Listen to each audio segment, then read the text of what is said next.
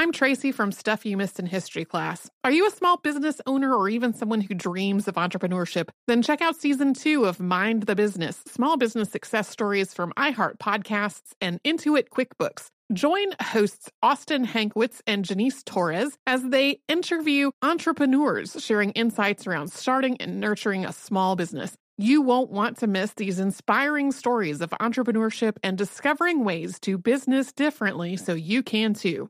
Planning your next trip? Choice Hotel's family of 22 brands has over 7,400 locations and the perfect hotel for any traveler you want to be. Like a Cambria Hotel, serving up locally inspired craft cocktails for all my folks who maybe want to meet up and talk about Mad Royals. Check into a Radisson Hotel with flexible workspaces for you strivers who listen during business travel. Or a Comfort Hotel with free hot breakfast, family-friendly pools, and big spacious rooms for the parents who listen with their kids and need a little retreat. What are you waiting for? Join Choice Privileges and start earning points toward your next stay. Find a stay for any you when you book direct at ChoiceHotels.com, where travels come true.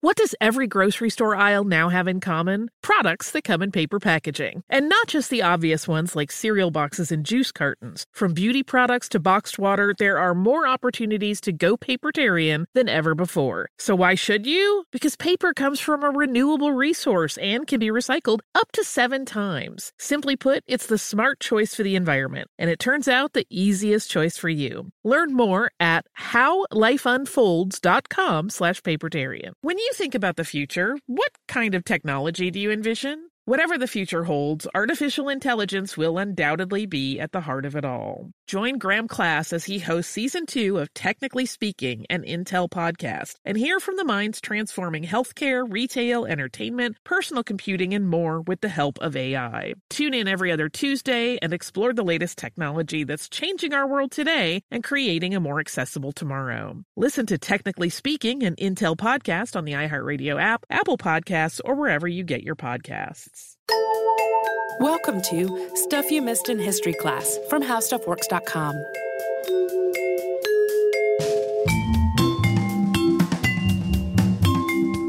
Hello and welcome to the podcast. I'm Tracy V. Wilson. And I'm Holly Fry.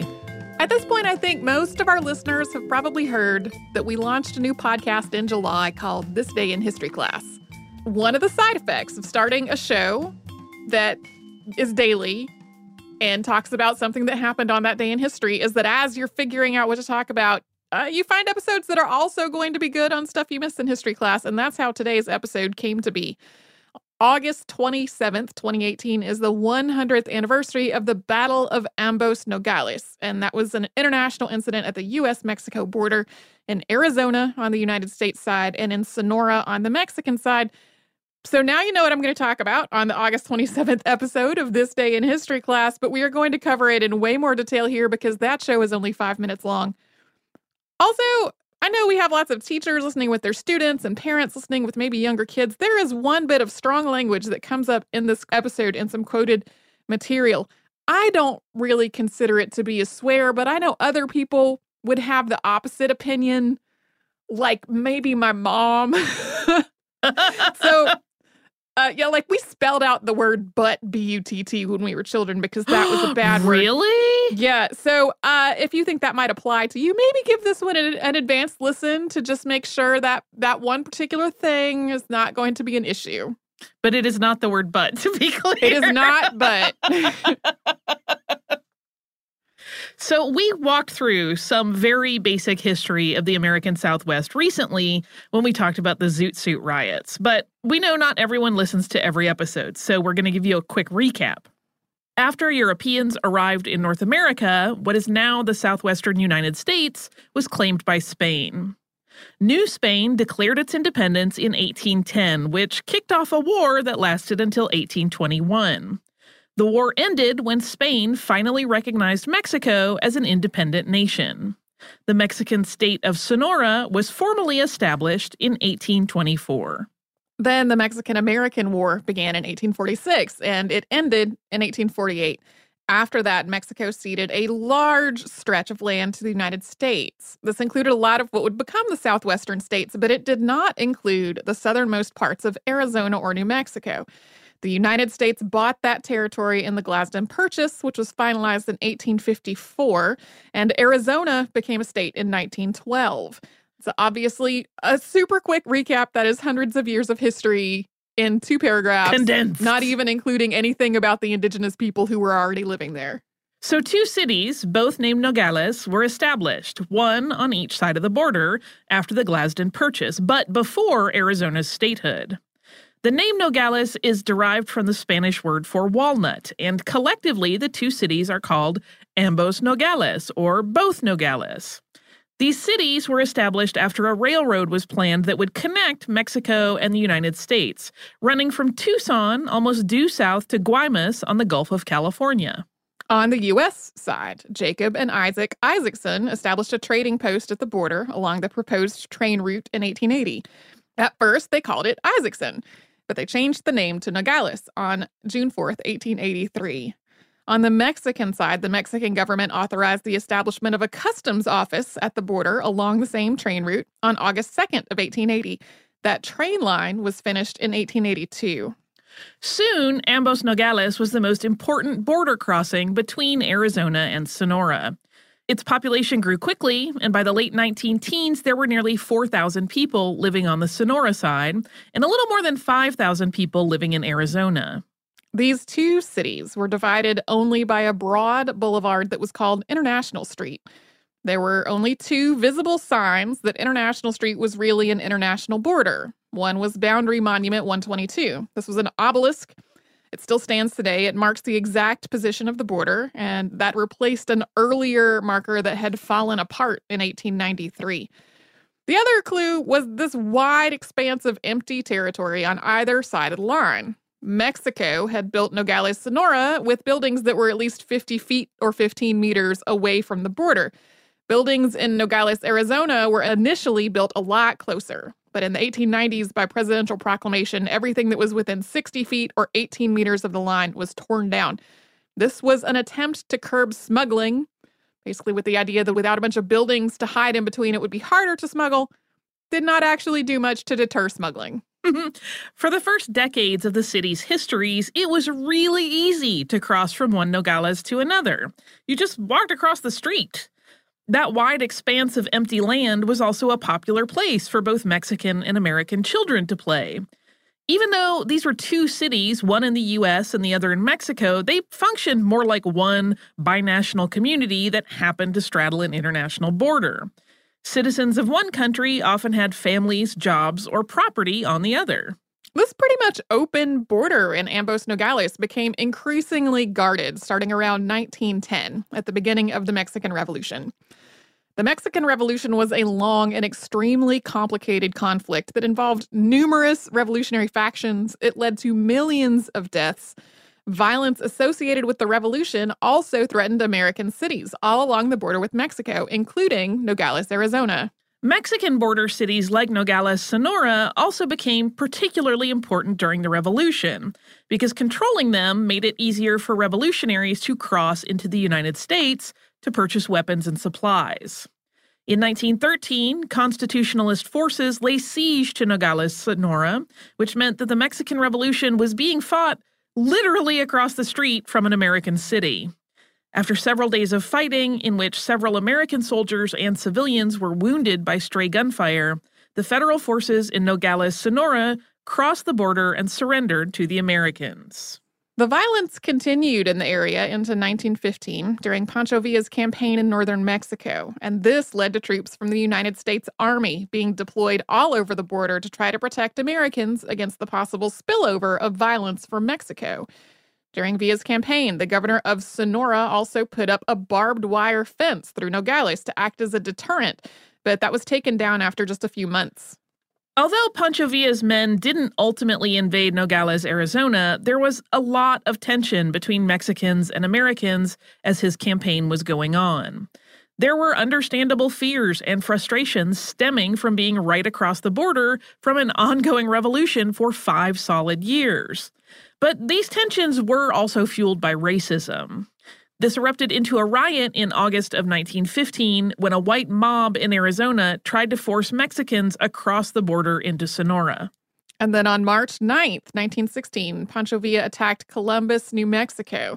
Although Ambos Nogales wasn't directly involved in this, the attack nearly took the United States and Mexico to war, and it made things even more tense in numerous American cities near the border. This was one of the factors in the Bisbee deportation, which we talked about earlier this year.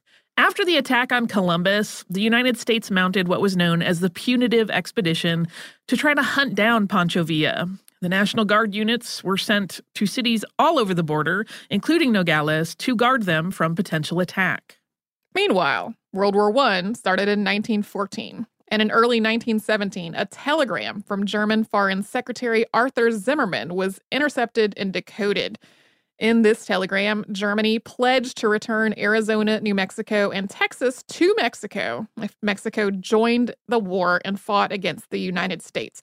So after nearly a decade of ongoing threats stemming from the Mexican Revolution, Americans were now also afraid that Mexico was going to go from being neutral in the war to actively fighting against the United States, even though the fact that there was still a revolution going on, and it had been going on for years, made that pretty unlikely. The Zimmermann Telegram was a major factor in the United States' decision to finally enter World War I in April of 1917. And when that happened, the National Guard troops that had been stationed along the U.S.-Mexico border were called up to federal service. Replacing them in Nogales were the U.S. Army's 35th Infantry and 10th Cavalry Regiments. The 10th Cavalry was an all-black unit under the command of white officers and was better known as part of the Buffalo Soldiers. As in other cities on the border, a rifle club was also established in Nogales, which was meant to act as a civilian fighting force if one was needed. On January 18th, 1918, a German agent named Lothar Witzke was apprehended in Nogales, Sonora. He had an encrypted letter on his person that was addressed to the German ambassador in Mexico City. It read in part, quote, "Strictly secret, the bearer of this is a subject of the German Empire who travels as a Russian under the name of Pablo Vabursky. He is a German secret agent. Please furnish him on request protection and assistance. Also advance him on demand up to 1,000 pesos of Mexican gold and send his code telegrams to this embassy as official consular dispatches." It was signed von Eckhart. That was Heinrich von Eckhart, German foreign minister, who was also the recipient of the Zimmermann telegram. Witzke was tried in August of 1918 and sentenced to death. His sentence was commuted to life in prison after the end of the war, and he was later pardoned. All of this led to increasingly higher border security in Nogales, which we will talk about after a quick sponsor break. I'm Tracy V. Wilson from Stuff You Missed in History Class. Did you know small businesses make up 99.9% of all businesses in the United States? The world is powered by entrepreneurs, and if you're a small business owner or even someone dreaming of starting your own business, then you'll want to check out Season 2 of Mind the Business, Small Business Success Stories from Ruby Studio, from iHeartMedia, and Intuit QuickBooks. And every episode, hosts Austin Hankwitz and Janice Torres talk to entrepreneurs about how they've grown from the lessons of launching and nurturing a small business and how they have found success being their own boss. From the excitement of first starting out to finding the right tools and resources to process invoices and payments like QuickBooks Money, you won't want to miss these inspiring stories of entrepreneurship and discovering ways to business differently so you can too. And if you're a small business owner or even someone dreaming of starting your own business, then you'll want to check out Season 2 of Mind the Business, Small Business Success Stories from Ruby Studio, from iHeartMedia, and Intuit QuickBooks. Planning your next trip? Choice Hotels has a stay for any traveler you want to be, with 22 brands and over 7,400 locations. Whether you're a business traveler, a family road tripper, someone who wants to seek out history and maybe make your own, or just planning a quick getaway, Choice Hotels has a stay for any you. Like a Cambria Hotel, where you can be a cocktail connoisseur and sip locally inspired craft beverages at downtown locations in the center of it all. This is a fun way to visit cities with a lot of history and a lot of fun in mind. Or a Radisson Hotel for for all our productivity powerhouses out there. With flexible workspaces and on-site restaurants, you'll get the most out of your work trip. You'll get the coffee, the Wi-Fi, and the work done. And we can't forget about Comfort Hotels. Imagine you're a family road trip or waking up in your big spacious room and then heading down to a free hot breakfast for the entire family, including waffles. So you'll be well fed and ready for the day's adventure, even if that's just relaxing. After that, you're spending all afternoon relaxing by the pool. You deserve it. What are you waiting for? Join Choice Privileges and start earning points toward your next stay. Find a stay for any you. Book directly at ChoiceHotels.com, where travels come true. Looking to part ways with complicated, expensive, and uncertain shipping? Then give your business the edge it needs with USPS Ground Advantage shipping from the United States Postal Service. Keep everything simple with clear upfront pricing and no unexpected surcharges. Keep things affordable with some of the lowest prices out there. And keep it all reliable with on-time ground shipments. It's time to turn shipping to your advantage. Learn how at USPS.com/advantage. USPS Ground Advantage. Simple, affordable, reliable. Today I'm going to give you some straightforward advice on how to deal with naughty kids. How about instead of timeouts, time ins? Time for you to start paying some bills. I'm JB Smoove, and that was a full episode of my new podcast, Straightforward, inspired by guaranteed straightforward pricing from AT&T Fiber. Get what you want without the complicated. AT&T Fiber, live like a gigillionaire. Available wherever you get your podcast. Limited availability in select areas. Visit AT&T.com/hypergig for details.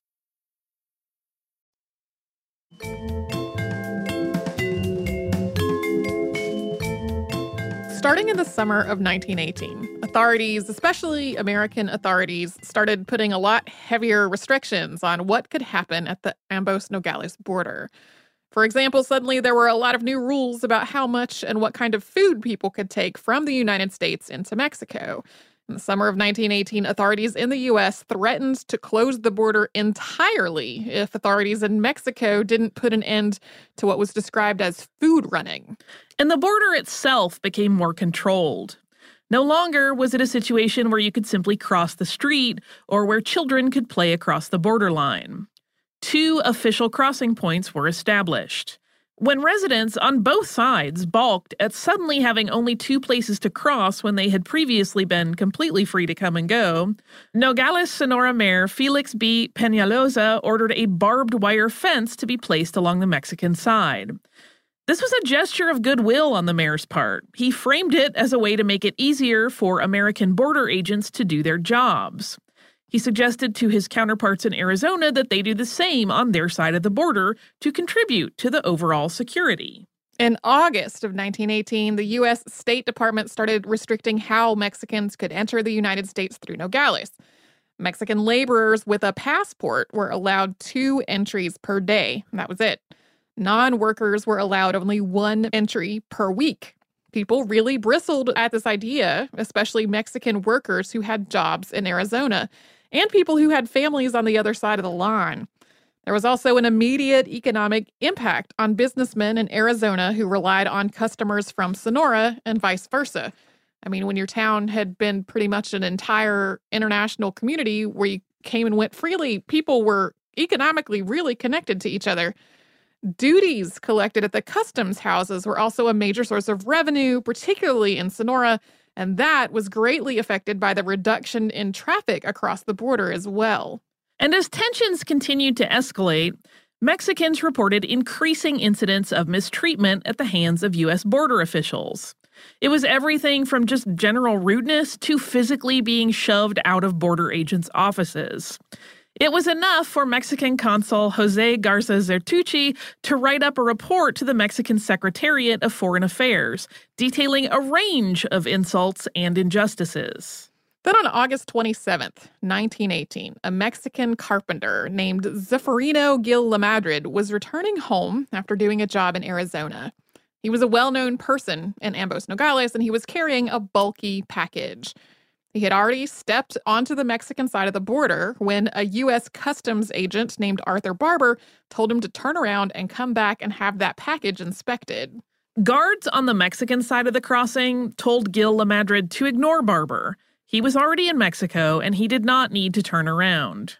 Gil Lamadrid was not sure what to do, and he froze. And then Private William Clint from the U.S. 35th Infantry pointed his rifle at Gil Lamadrid to encourage him to come back to the U.S. side and have the package inspected. Somebody, it is not clear if it was Clint or someone else, fired a shot. Gil Lamadrid dropped to the ground. Apart from it being totally reasonable to hit the deck when you hear a gunshot in your vicinity while somebody had been pointing a weapon at you, at least two Mexicans had also been shot and killed at the border in Nogales while trying to cross over the prior 12 months. The guards on the Mexican side of the border believed that Gil Lamadrid had been killed. In response, one guard named Francisco Gallegos shot at the Americans, hitting Clint in the face and wounding him. Agent Barber returned fire, killing both Gallegos and another Mexican guard. At that point, Gil Lamadrid got up and ran. There was a Mexican Federal Army garrison nearby, but most of the men stationed there were away from the area fighting rebels when this happened. So Mexican civilians went home and grabbed their personal rifles and began trying to defend Nogales, Sonora from the U.S. Army. Most of them took up sniper positions in homes and on roofs. In the words of Captain Roy V. Morledge of the 10th Cavalry, quote, "I told the men to follow me, not far along before we got a lot of fire. There was so much it was hard to tell where it was coming from. Also, it seemed as though everybody in Nogales was shooting from the windows toward the border." This became a massive gun battle. It was mainly between the U.S. Army troops and Mexican civilian snipers, although that civilian rifle club that had been established in Nogales, Arizona, was also involved. Eventually, the 35th Infantry also set up and employed a machine gun from a hill on the Arizona side. Mayor Peñalosa was in a meeting at Nogales, Sonora City Hall when all of this started. He tied a handkerchief to his cane as an improvised white flag, and he went out into the street to try to stop the gunfire. He waved his flag, and he begged the civilians on the Mexican side to stop shooting. He was shot from the Arizona side, although it is not clear by whom, and he died within the hour. The mayor's death made the residents of Nogales, Sonora even angrier. They already felt like they'd been facing months of mistreatment and abuse from overbearing American border agents, and now they were being shot at and their mayor was dead. More civilians became involved in the fighting, and women on the Sonora side painted red crosses on sheets and tried to establish a field hospital. José Garza Zertuche got in touch with the Lieutenant Colonel Frederick J. Herman of the 10th Cavalry, who was the acting sub-district commander. Zertuche proposed that both sides raise a white flag and mutually agree to stop shooting. Herman told Zertuche to go to hell, saying later, quote, "American troops don't carry white flags and don't use them." Later, Herman would confirm to a Senate committee that he had told the Mexican consul to go to hell. It's not a very diplomatic response to that request. And Herman told Zertuche that if Nogales, Sonora didn't raise their white flag in the next 10 minutes, that the U.S. Army was going to go across the border and burn the whole city down. Acting Mayor Jesus Palma, who had assumed that role after the death of Mayor Peñalosa, ordered a white flag to be raised over the Nogales, Sonora Customs House at about 7:45 p.m., although some scattered gunfire continued after it was raised. The official report on this from the Mexican Army listed the Mexican death toll at 15, 12 of them civilians. The civilians included at least two children and a woman who was hanging up her wash when she was shot. Also killed on the Mexican side were one soldier and two guards. Reports on the American side listed 7 dead, 2 officers, 3 enlisted men, and 2 civilians. But the U.S. authorities estimated that the death toll in Sonora was actually much higher than the initial report, with more than 100 people killed, and there were many injuries on both sides. When the U.S. War Department heard what happened, they contacted Brigadier General DeRosie Cabell at nearby Fort Huachuca to investigate. Mexican President Venustiano Carranza ordered the Sonoran governor, Plutarco Ellis Calles, to investigate as well. The border was closed for almost 24 hours, and civilians in Nogales, Sonora were ordered to turn in their weapons, although not all of them did. Cabell and Calles met, along with interpreters, on August 28th.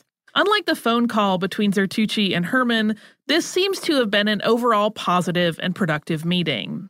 Both sides expressed regret for what had happened the day before and genuinely wanted to prevent any further violence. But that night, Private Edward Stiller was on guard near the 35th Infantry's machine gun.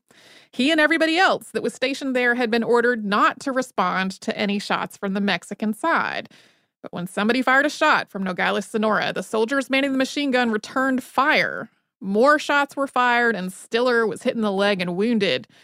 After he learned about this incident, Cabell warned Calles that if shots continued to be fired from the Mexican side, the army would have to cross the border to pursue the culprits.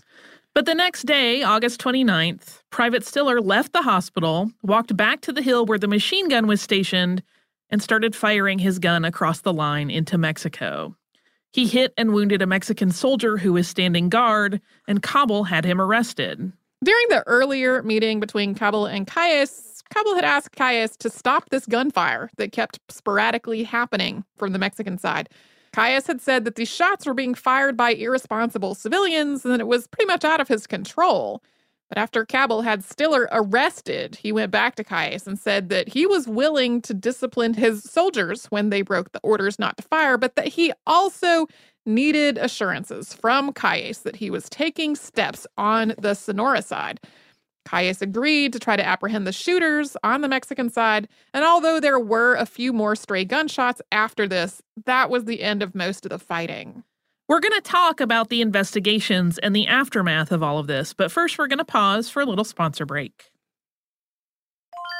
I'm Tracy V. Wilson from Stuff You Missed in History Class. Did you know small businesses make up 99.9% of all businesses in the United States? The world is powered by entrepreneurs, and if you're a small business owner or even someone dreaming of starting your own business, then you'll want to check out Season 2 of Mind the Business, Small Business Success Stories from Ruby Studio, from iHeartMedia, and Intuit QuickBooks. And every episode, hosts Austin Hankwitz and Janice Torres talk to entrepreneurs about how they've grown from the lessons of launching and nurturing a small business and how they have found success being their own boss. From the excitement of first starting out to finding the right tools and resources to process invoices and payments like QuickBooks Money, you won't want to miss these inspiring stories of entrepreneurship and discovering ways to business differently so you can too. And if you're a small business owner or even someone dreaming of starting your own business, then you'll want to check out Season 2 of Mind the Business, Small Business Success Stories from Ruby Studio, from iHeartMedia, and Intuit QuickBooks.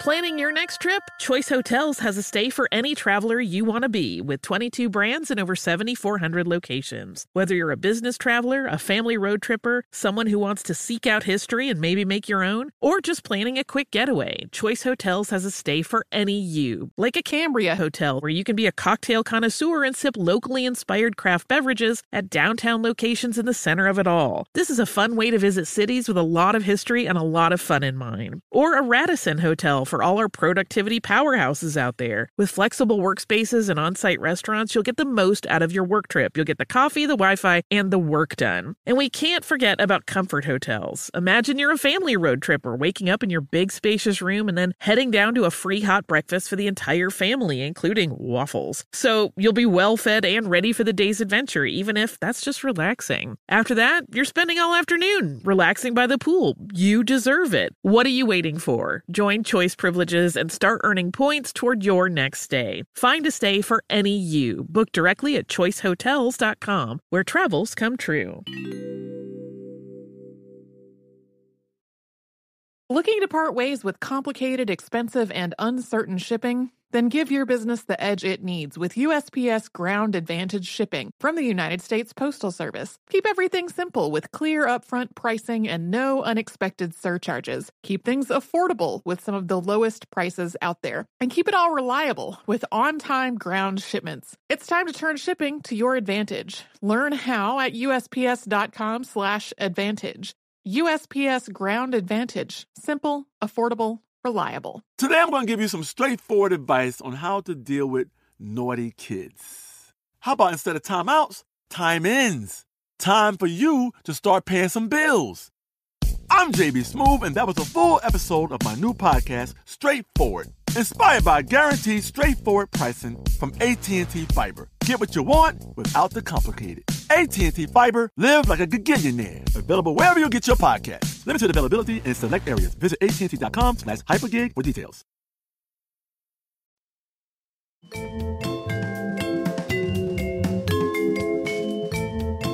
After the Battle of Ambos Nogales, authorities on both sides of the border tried to pinpoint and address the issues that had contributed to the incident in the first place. Cabell conducted an investigation of the customs procedures on the Arizona side of the border, and his ultimate conclusion was that the root cause of this incident was resentment from the ongoing mistreatment of Mexicans who were trying to cross the border. As a result, one U.S. border officer was fired for improper conduct because of his ongoing mistreatment of Mexicans when they were trying to cross. The investigation cited, quote, frequent cases of insolence and overbearing conduct. Then Lieutenant Colonel Herman was also demoted and transferred out of Nogales. Authorities in both Sonora and Arizona also changed how the border agents, the guards, other servicemen at the border were armed. They started carrying sidearms and sometimes clubs instead of rifles to try to diffuse some of the tension. The barbed wire fence that had been placed along the border leading up to this was intended to be temporary, and at this point, there were some other temporary fences along the border as well. Most of them were put up because of security fears due to the Mexican Revolution and World War I, but in a couple of cases, it was to try to keep livestock from crossing the border. But after the events of August 27, 1917, Cabell recommended that the fence in Nogales be lengthened and made permanent, and this became the first permanent barrier at the U.S.-Mexico border. After the end of the war, Senator Albert Fall of New Mexico called for congressional hearings into various issues at the U.S.-Mexico border. A number of businesses and political leaders really wanted the United States to intervene in Mexico, mostly to try to protect business and financial interests that were being affected by the Mexican Revolution. In Fall's case, this was interest in an oil company. The hearings were meant to try to convince President Woodrow Wilson to invade Mexico. The Battle of Ambos Nogales was a big part of these hearings. And while they didn't entice President Woodrow Wilson to invade Mexico, they did influence how Americans understood what had happened at Nogales for decades. Fred Herman, now a captain, gave testimony at these hearings that was at various points dishonest and disingenuous, but which continued to be repeated as fact for decades. He claimed that in the days leading up to the Battle of Ambos Nogales, he had received intelligence reports of strange, well-supplied Mexicans and unfamiliar white men in Nogales, Sonora. He said that he believed, based on these reports, that Nogales, Sonora had been infiltrated by German agents and was preparing an attack. Herman also claimed that he had received an anonymous letter from someone claiming he was a former major in Pancho Villa's army who had grown disillusioned and disgusted with Villa and the brutalities of his fighting force. The letter claimed that there would be an attack on Nogales, Arizona, by a Mexican force with German support around August 25th. But it doesn't appear that there's a copy of that intelligence report or the letter anywhere. There was no mention of either of them in Cabell's investigation into the incident. And on top of that, Herman also described what happened on August 27th in a way that was variously just not right. He said that most of the people who were fighting in Sonora were soldiers when most of them were really civilians. He also said that the mayor, who had been shot literally while waving a white flag, had had a rifle in his hands at the time. When I say that these things are still repeated as fact, like when I was doing research for this podcast, I had a lot of them written down as fact in my notes as I was reading articles about them. And then I was like, but whatever happened with that, the whole German thing, like that, why didn't that ever come up in any of this resolution part? And it's because it doesn't appear that anybody said anything about that until these congressional hearings that were way after the fact. So there's suspicion that like none of that ever even really happened in terms of getting a letter and these intelligence reports. The fence that was erected in 1918 was made of barbed wire. It was later replaced with chain link and then with large pieces of corrugated steel. The current barrier was placed in 2011, and it cost nearly $12 million. It's between 18 and 30 feet tall. That's between 5.5 and 9 meters. And it's made of steel tubes reinforced with concrete with 4-inch or 10-centimeter gaps in between. This design was meant to allow law enforcement and Border Patrol to see what was happening on the other side of the wall, but it also had the side effect of allowing family members and friends who lived on opposite sides of the wall to see and talk to one another. In addition to places for people to cross the border, the wall also has a port for livestock. Especially on the Sonora side, there's a lot of artwork along the wall. Some of it's formerly sanctioned art installations and some of it's graffiti. A lot of it is expressing objection to the wall and to the policies that led it to still be there. There is still a lot of traffic between Sonora and Arizona, although that has waned as the border has become increasingly militarized, a process that started in the 1980s and 90s. But the two cities still have a lot of overlap, with many residents having friends and family on the other side of the border. Nogales, Arizona is much smaller. It's about 20,000 people compared to Nogales, Sonora's 250,000. Interestingly, both cities have the same surface and groundwater sources, and the wastewater for both is treated at the Nogales International Wastewater Treatment Plant in Rio Rico, Arizona. The Battle of Ambos Nogales is commemorated more on the Sonora side than on the Arizona side, including a ballad that was written at the time and is still sung today. There's also a memorial to the defenders of Nogales, Sonora in the Mexican Customs House there, which lists the names of the confirmed dead. So the permanent wall through Ambos Nogales was erected after a violent cross-border conflict with the intent that it would prevent something similar in the future. And officials have increasingly relied on it as a physical barrier to stop illegal border crossings by everyone from immigrants to drug and weapon smugglers. But it hasn't really stopped any of that. In spite of having been designed to deter climbing, people still climb over it daily, sometimes carrying all kinds of contraband. Yeah, every article that you read about this wall today is like, and there are still people climbing over it all the time. Also, on October 10th, 2012, unarmed 16-year-old José Antonio Elena Rodriguez was shot 10 times in the back, 4 blocks from his home in Nogales, Sonora, by U.S. Border Patrol agent Lonnie Schwartz. Schwartz fired 16 times from the United States into Mexico, and he said that he was acting in self-defense. Agents were in the middle of pursuing 2 people who were climbing over the fence with bundles of marijuana, and agents reported that Rodriguez and other people on the Mexican side were throwing rocks at them to try to distract them in their pursuit. There is some security footage, though, that raises doubts about that accusation, and Rodriguez's family has maintained that he was not the type of kid to throw rocks at a Border Patrol officer. Schwartz was indicted years later, and he was found not guilty of second-degree murder in April of 2018. The jury was not able to reach a verdict in 2 lesser manslaughter charges in the case. As a final note, Ambos Nogales is not the only binational community in the immediate vicinity. About 60 miles, that's about 97 kilometers, to the west is Tohono O'odham Nation.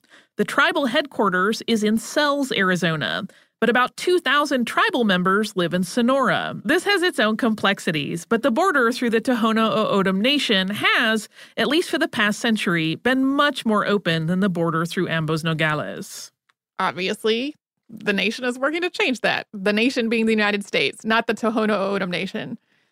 Before we get to listener mail, we have something on a much, much lighter note to talk about, which is that we have a new store. Yeah! Where listeners can come and check out t-shirts and, what else? Other goodies. There are notebooks and things like phone cases and all kinds of fun stuff that you can get at our TeePublic store. It is at teepublic.com/stuff you missed in history class. And I know we have some particular favorite shirt designs in there. We have a shirt that says, "Look at the babies," from our Virginia Apgar episode, which is the thing that people still tweet at us whenever Virginia Apgar comes up in the news for some reason. And if you are, like me, a little bit more of a 10-year-old, there is a really fun shirt design based on our long ago Automata episode that features Wilkinson's famous pooping duck, which was a robot. Yes.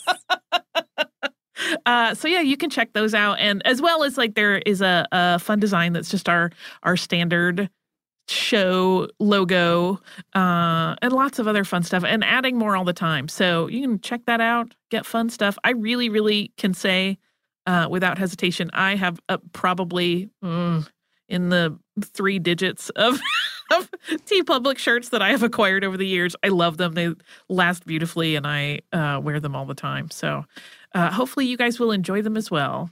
I also have some listener mail. Hooray! This listener mail is from Leah. Leah actually sent us a couple of weeks ago, and at this point, it's going to be many more weeks before this episode even comes out because we are getting ahead of things to prepare for our upcoming tour. Leah says, hello, Holly and Tracy. I'm writing in as a longtime listener of the show who, like many others, greatly appreciates how much you've both improved my commute and many road trips. I wanted to reach out because your episode about the poet Edna St. Vincent Millay was one of my favorites. I'd been planning to take a trip to see her home of Steepletop for some time. But when I went to check its hours for tours recently, I found out that the property is in danger of closing to the public at the end of the 2018 season. Long story short, I contacted Millay's literary executor to find out more about why, and I ended up writing this article on how people can help. Essentially, the society that manages the property has been operating at a loss, even as more and more people find out about Millay and visit the site. I thought I would share, as I probably wouldn't have found out about this if not for your episode about her. Thank you both for all your hard work on the podcast. Regards, Leah. Thank you, Leah, for this note. I'm on the Steepletop mailing list, so I had gotten a note about this back at the beginning of the spring, I think, but we haven't really mentioned it on the show. That visiting Steepletop was part of the research for that episode. It's a two-part episode on Edna St. Vincent Millay, and it is a beautiful house and a beautiful grounds with a beautiful poet that's connected to all of it. So we will put a link to that article in the show notes for this episode. If you would like to write to us about this or any other podcast, we're at historypodcast@howstuffworks.com. And we're also all over social media at Missed in History. That's where you can find us on Facebook and Twitter and Instagram and Pinterest. You can come to our website, which is missedinhistory.com, where you will find show notes for all the episodes that Holly and I have ever done together and a searchable archive of all the episodes we have ever done ever. And you can subscribe to our show on Apple Podcasts and Google Podcasts and wherever else you get your podcasts.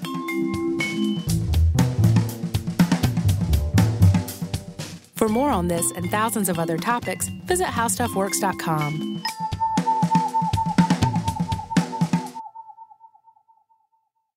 Xumo Play is your destination for endless entertainment. With a diverse lineup of 350-plus live channels, movies, and full TV series, you'll easily find something to watch right away. And the best part? It's all free. Love music? Get lost in the 90s with iHeart 90s, dance away with hip-hop beats, and more on the iHeart Radio music channels. No logins, no signups, no accounts, no hassle. So what are you waiting for? Start streaming at play.xumo.com or download from the app and Google Play stores today. All you can stream with Xumo Play. The wait is almost over. Get ready for the 2024 NFL season as the full schedule is announced. Bring it on. Every rivalry, every rematch, every rookie debut, every game revealed. The 2024 NFL schedule release, presented by Verizon, coming in May. Live on NFL Network, ESPN2, and streaming on NFL+. Terms and conditions apply to NFL+. Visit nfl.com/schedule release to learn more. Looking to part ways with complicated, expensive, and uncertain shipping? Then give your business the edge it needs with USPS Ground Advantage shipping from the United States Postal Service. Keep everything simple with clear upfront pricing and no unexpected surcharges. Keep things affordable with some of the lowest prices out there. And keep it all reliable with on-time ground shipments. It's time to turn shipping to your advantage. Learn how at USPS.com/advantage. USPS Ground Advantage. Simple, affordable, reliable. This is Malcolm Gladwell from Revisionist History. eBay Motors is here for the ride. With some elbow grease, fresh installs, and a whole lot of love, you transformed 100,000 miles and a body full of rust into a drive that's all your own. Brake kits, LED headlights, whatever you need, eBay Motors has it. And with eBay Guaranteed Fit, it's guaranteed to fit your ride the first time, every time, or your money back. Plus, at these prices, you're burning rubber, not cash.